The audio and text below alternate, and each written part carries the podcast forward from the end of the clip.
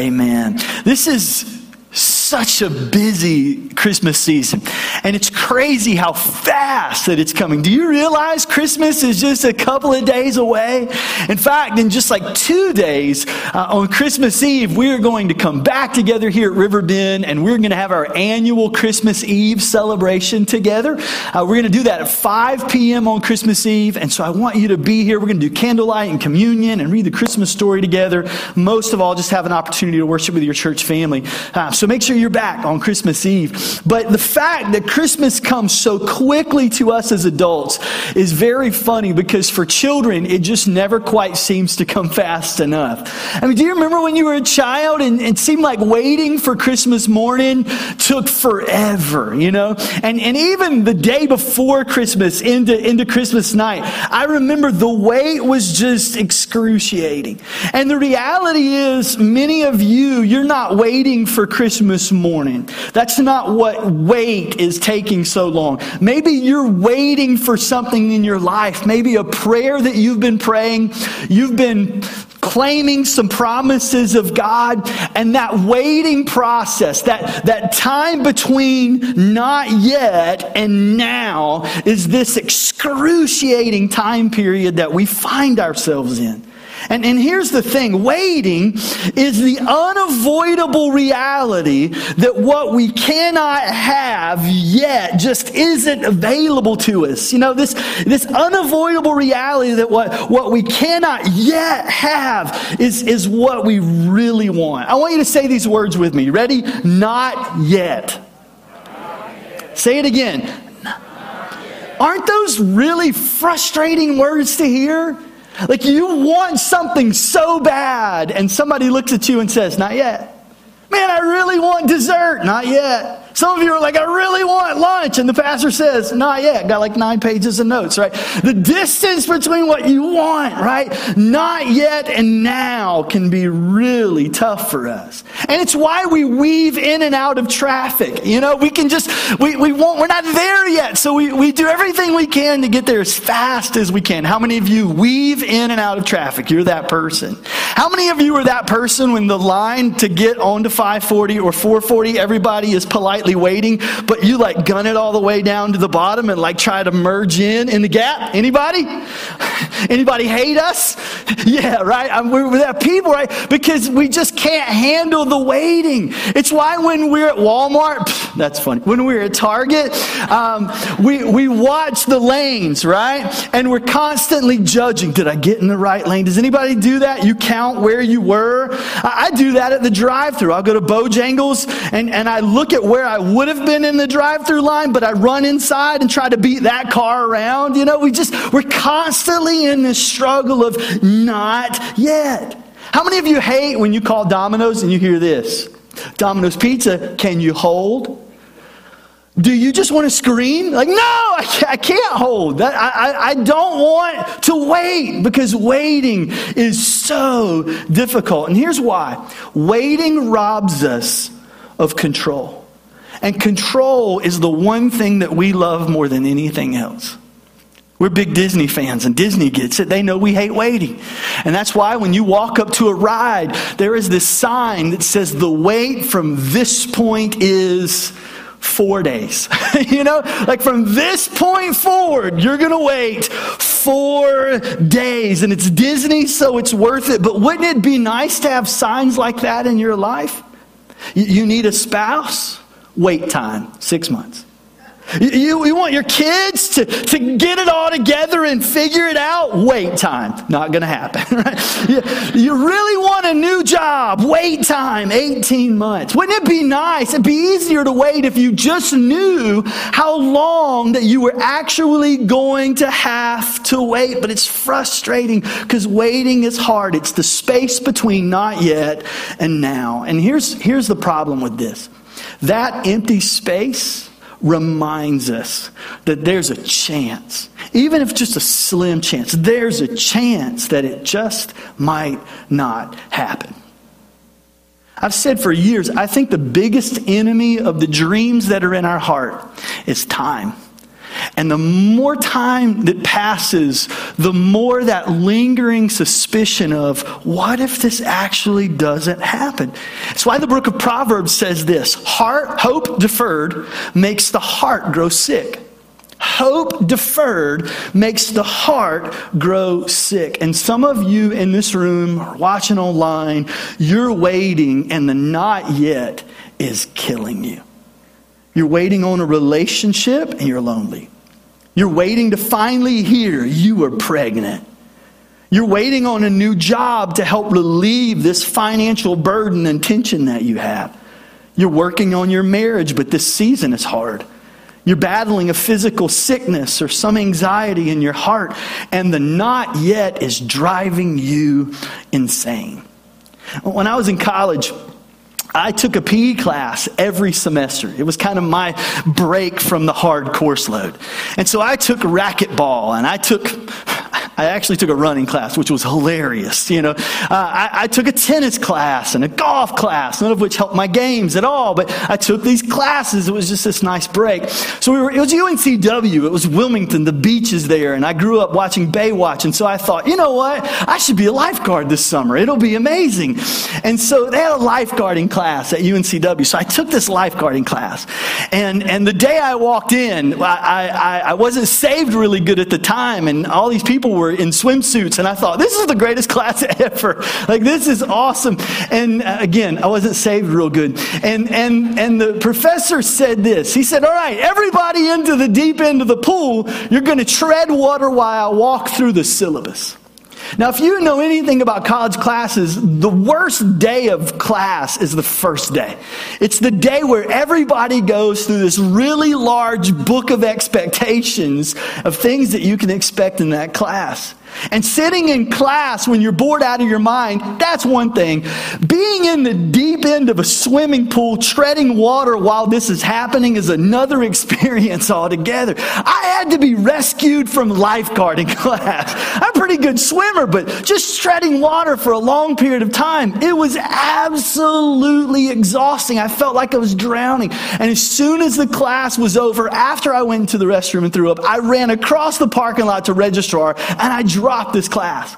And, and, and, the registrar looked at me and she said, You have 18 hours. And she's looking at my course load and she's like, And this is the class that you want to drop? I'm like, Yes, I almost died. Okay? And, and maybe you feel like that, like you're just treading water in the middle of the season of your life, but you feel like you're drowning in the waiting, the season of not yet.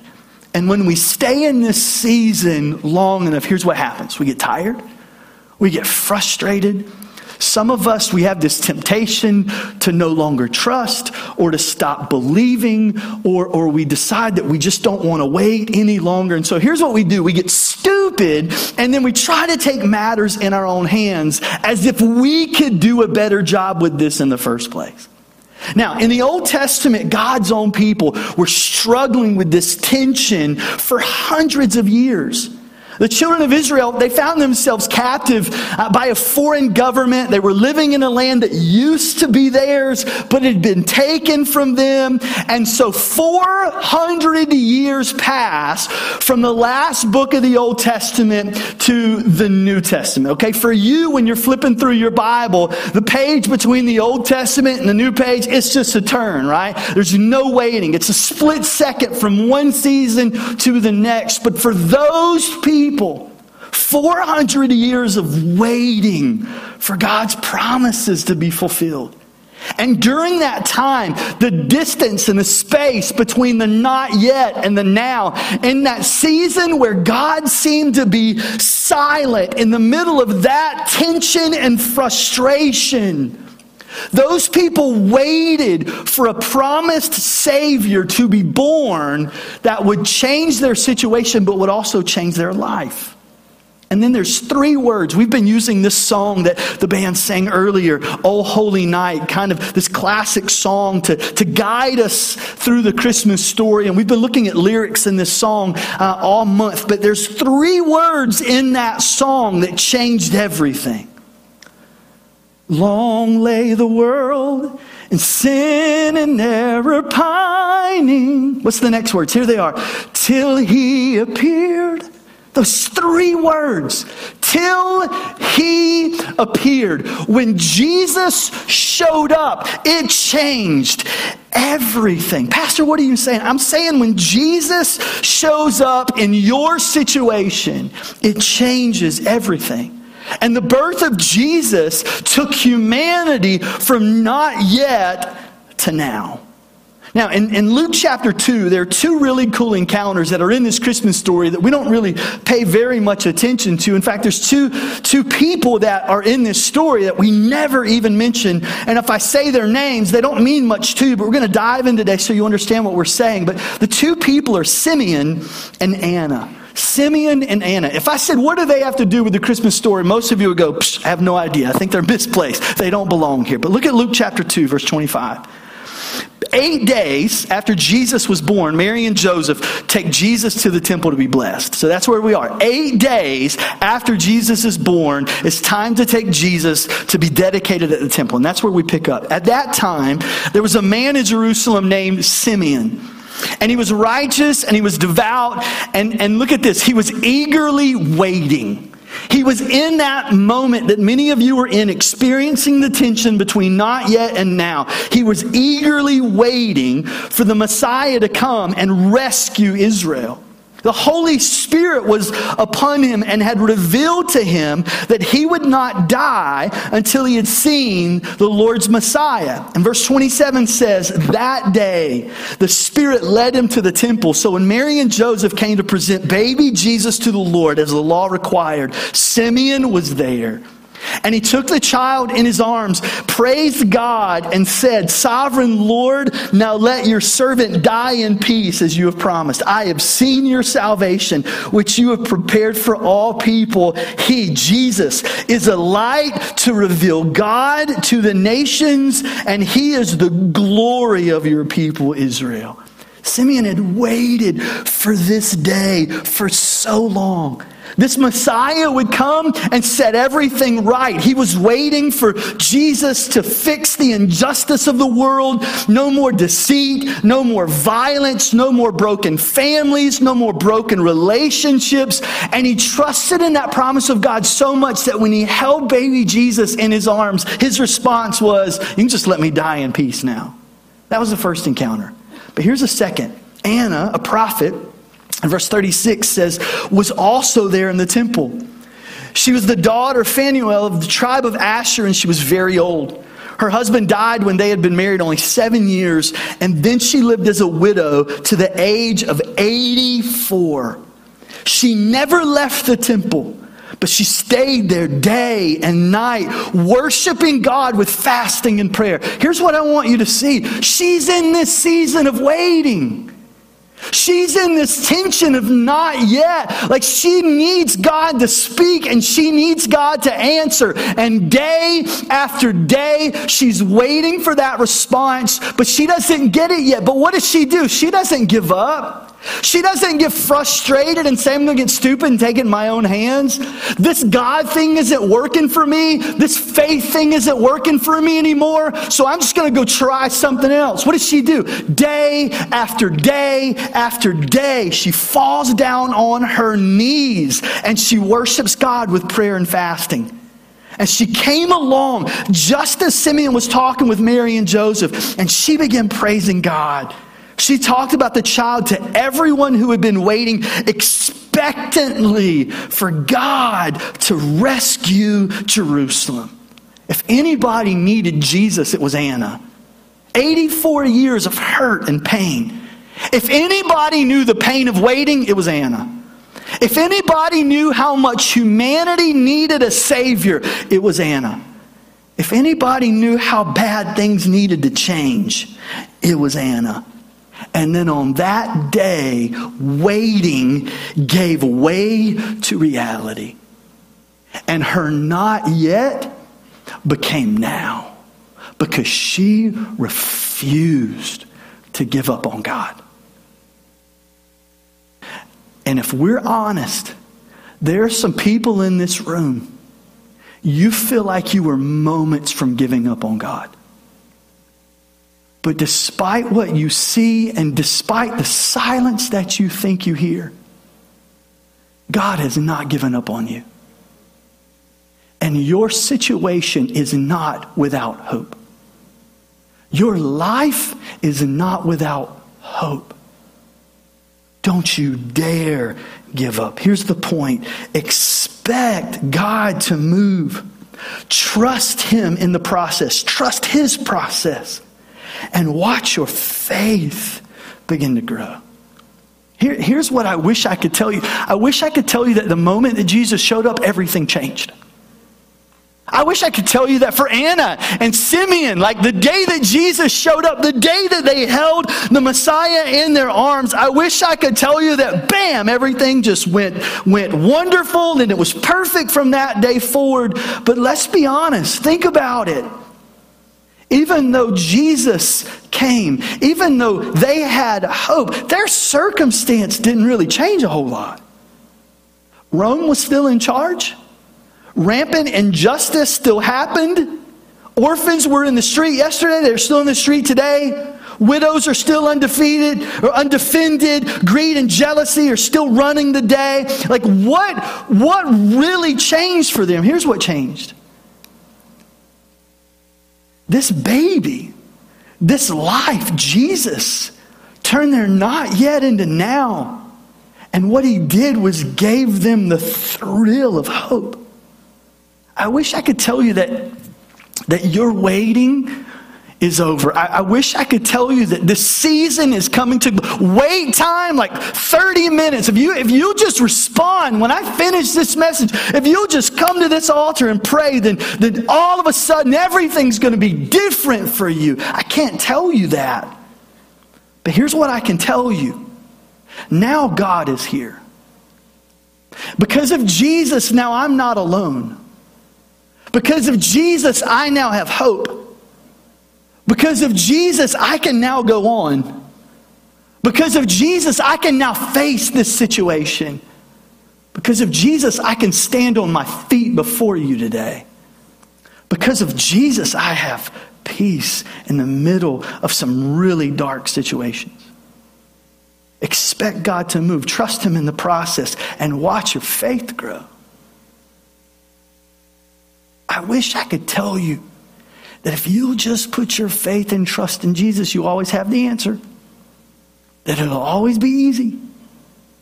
But nowhere in Scripture do I see that. I just know that He promises to be with us in the middle of it all. I just know that He can still be trusted and that He's still good, even though we don't always get the reports that we want. We've had a tough week. For those who don't know, my, my wife is been battling cancer, and, and it came back in June, and, and, and we did the brain surgery thing, and, and we've done the radiation and the chemo and, and doing all of that stuff. But we're on the backside of that, you know? Um, I told my kids Monday morning, we sat at the, the kitchen, the, the bar in the kitchen, and we are just kind of eating breakfast. And, and this is what I said to them I said, guys, we just got to make it through the season. I know it's been hard. Um, but, but February's coming, and they told us that, that in February we, we probably be able to stop those treatments. Mom's going to be stronger and she's going to she's to get better and, and it's going to be good. That was Monday morning. Just got to get through February. And Monday morning, Marianne had her quarterly scans. She has to do that now till Jesus comes back, literally. Well, we did that three months ago and everything was good. We celebrated and we cried in that room and thanked Jesus that everything was good. But on that Monday afternoon, uh, we sat in that exact same room with that exact, exact same doctor, and all of a sudden, the scan shows new lesions that have popped up and more spots that led to more tests and more scans and more spots and more places. And, and, and now we started radiation all over again and realized that the chemo that we were doing wasn't exactly working the way that we thought it should. And so now we're having to figure out a different course of action. It's been a tough week. But I stood on the stage last week and we talked about falling on our knees and worshiping Him despite what we see happening around us. And I boldly proclaim to you that I would fall down at his feet despite what I see because I don't have any other plan. And the reality is, we don't need one. But the thing about it is, it's easy to have that kind of bold faith when everything's going pretty well, when the reports are good, when the scans are clear, when you've got money in your account to pay your bills, when your kids are living right and everything's going good. It's easy to make bold faith proclamations. But when you're in the fight of your life, it's different. I had a mentor speak over my life a few days ago, and my son did a, um, a speech at school, and his topic of his speech was, was, was pain has meaning. All pain has meaning. And I texted him and I said, Man, somebody just spoke this over me. I think it would work perfectly in your speech. And, and, and this is what it said it said, This is my response in troubling times. In my, in my crisis of faith moments, here's my response three bold, bold proclamations. I believe that God can, I will pray that He will, and I will trust Him even if He chooses not to. And it's easy to believe that He can. And it's easy to pray that He will. And I'm learning it is very difficult to trust Him when you don't see Him responding the way you think He should and the timetable that you think He should. Why am I saying all this? Because you have your story and you feel the exact same way. Maybe your situation is different, but the result is the same. You're struggling to put your faith and trust in God. But here's what I know He loves you and He loves me despite what you do. His love for you and His love for me, it is so unconditional. It doesn't matter how far you run. It doesn't matter how bad you think you are. It doesn't matter how many wrong things that you've done. Jesus just loves you. His love is unconditional. So, why should my response to him be anything other than that? How lame is it for me to say, I love you back, God, as long as you don't let me down? God, I put my faith and my trust in you as long as you work the situation in the way that I think that you should, in the timetable that I think you should. I would argue that's not, that's not really faith. That's you putting your faith and trust in God as long as He does what it is that you want Him to do. We've got to be able to put our faith and trust in Him despite what we see happening around us. Every Sunday morning, we've got a text thread at the staff, and, and Stephanie does a really good job of, of, of encouraging our staff even before we walk into Sunday morning. And this is what she wrote to us this morning, and I use this with her permission Jesus is my hope, Jesus is my everything. I don't have a backup plan, and I don't need one. This week, I was reminded that God deserves our trust no matter what our eyes can see our hearts can understand or our minds can predict. Is it easy? No, not always. But is it much better than the alternative? Yes. And is it worth it? Yes, again. And when I find myself frustrated, tired, or impatient, I want to lean even more into prayer, not away from it. I know when I talk to him, his response is always guidance and grace. It's not always as clear or as quick as I would like, but he gives it in perfect way and time nonetheless. I want to operate in joy and gratitude and all I do. And God, He is the source of both. So today, let's remind people of this in all we say and do. No matter how we currently feel, we know that He is God and that He is faithful and He's working even when we don't see it. A light that cannot be extinguished in whatever darkness we face. He's a comforter and a conqueror, He's a friend and a father. He is good. He is good. I know you're waiting, but He is good. I know your answer hasn't come yet. He's good. I know you feel like you're staring defeat in the face. He is your victory. And He is working even though you and I are waiting. He is a God who loves you and He is a God who can be trusted. And I see it happening all around us.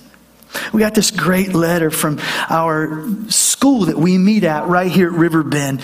Um, so many of you responded to our angel tree and, and, res- and, and responded to meeting the needs of, of the students and the families that are in this school. And it was life giving because the people that you ministered to, all you saw were names and, and, and maybe some needs and, and, and even some wants. All you saw were those things. You didn't get to see the waiting that's on the other side of those requests. You didn't get to see the person that was in the middle of the fight and that was in the middle of the wait. But here's the letter that we got this week. It says the Riverbend Middle School family would like to say thank you, North Park, for your support this year. We would not have been able to supply some Christmas gifts for so many students and their siblings. This year is the most students we have have ever been able to assist with at Riverbend. And that means a lot of children will wake up on Christmas morning with gifts specifically picked out for them by you. The families of Riverbend Middle School were so grateful. She said, I'd like to share one story that really touched us this year. Over all my years of being a social worker, this year has been the most rewarding.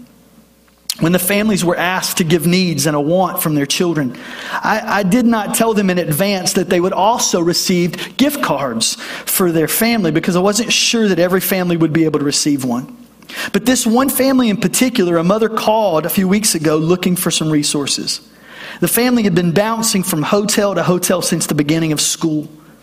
I take the family food once a month and provide them whatever resources I can. And I called the mom to let her know that I would be dropping off her daughter's gift. I prayed.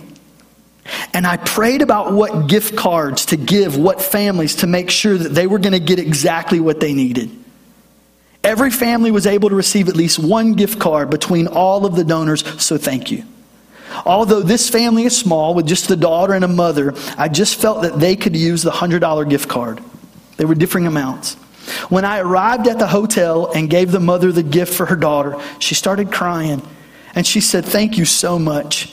I did not think I would be able to get her anything this year. I told her that the church that sponsored the students was able to do a little additional for the families, and I handed her the envelope. And I said, This is a $100 gift card for you to get whatever you and your daughter need during this year. The mother dropped the gift, and she started thanking God for this blessing. She said she had been praying because she was a couple of days behind paying for the hotel. And the mother hugged me and would not let go. I honestly was lost for words, and I couldn't help but cry with her. She didn't tell me she was behind in paying for the hotel before I gave her the gift card, but God knew. And I am just grateful for your church that you were able to reassure this mother that all she has to do is have faith that God will work things out. What was she saying? She was saying there are people who are living life and they're in the middle of the waiting. And what you did was remind somebody to expect God to move, trust Him in the process, and then watch your faith grow. It's easy to say it, it's easy to write it down. I know it's altogether different living it out. The beginning of, of 2019, um, we picked out a, a word for the year. I, I, like to do that. I like to choose a, a word for, for each year, and it just kind of becomes the theme and the focus for the year. My word for 2019 was expectant because there were so many things that I expected to see God do in my life. And I wanted to see Him do things in your life and in this church family. I was praying this past week, and I, I, I, found myself just being a little bit critical and, and, and being frustrated at God. And, and I, I, I said to him in, in some very vulnerable moments of, of, of being real with God, because he can handle that um, God, this isn't the year I expected. When I prayed in 2018 for 2019 to be this incredible year, I didn't expect that we would spend the majority of this year fighting. It didn't turn out like I expected. But here's what I've discovered Even when life doesn't turn out the way you expect it, He is Emmanuel and He is God with you. And He is just as close as the mention of His name. And there are some days where I don't know anything else but to do but call out His name. There are some days I don't feel like I have the words to even pray. There's some days where I even think to myself, I hope somebody's praying because I don't really have the strength to do it right now. And there are some days where I rely on the strength of your prayers. It's okay we have days like that. But we have to recognize today that even in the waiting, between the not yet and now, that we can trust Him we can expect Him to move. We can trust Him in the process. And we can watch our faith grow. And here's the great news. Here's the great news about it all it's not over yet. It's not over. Fight's not over. Your situation's not over. Even though your waiting's not over, man, the pen is still in his hand and he is still writing your story. And this chapter or this spot in the story, this, this moment of time, feels like it's taking forever.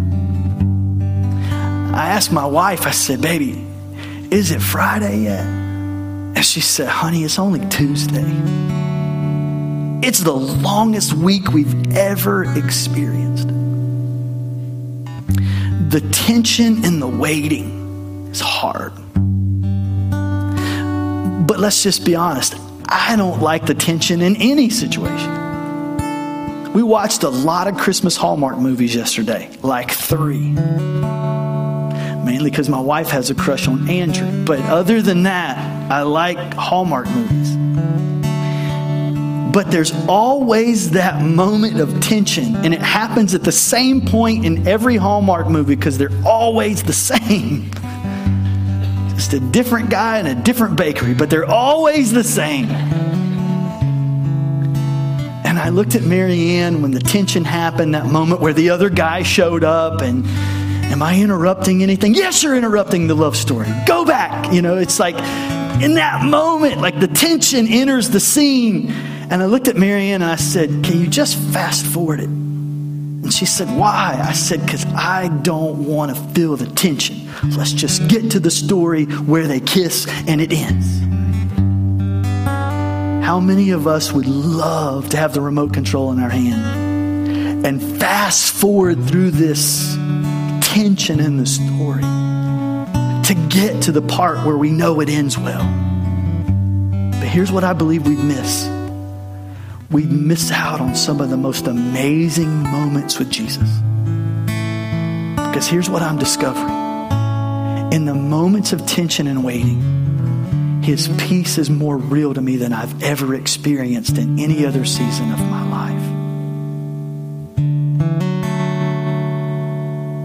Someone sent a message last night, and this is all it said. The most challenging parts of your life become the most powerful moments of your story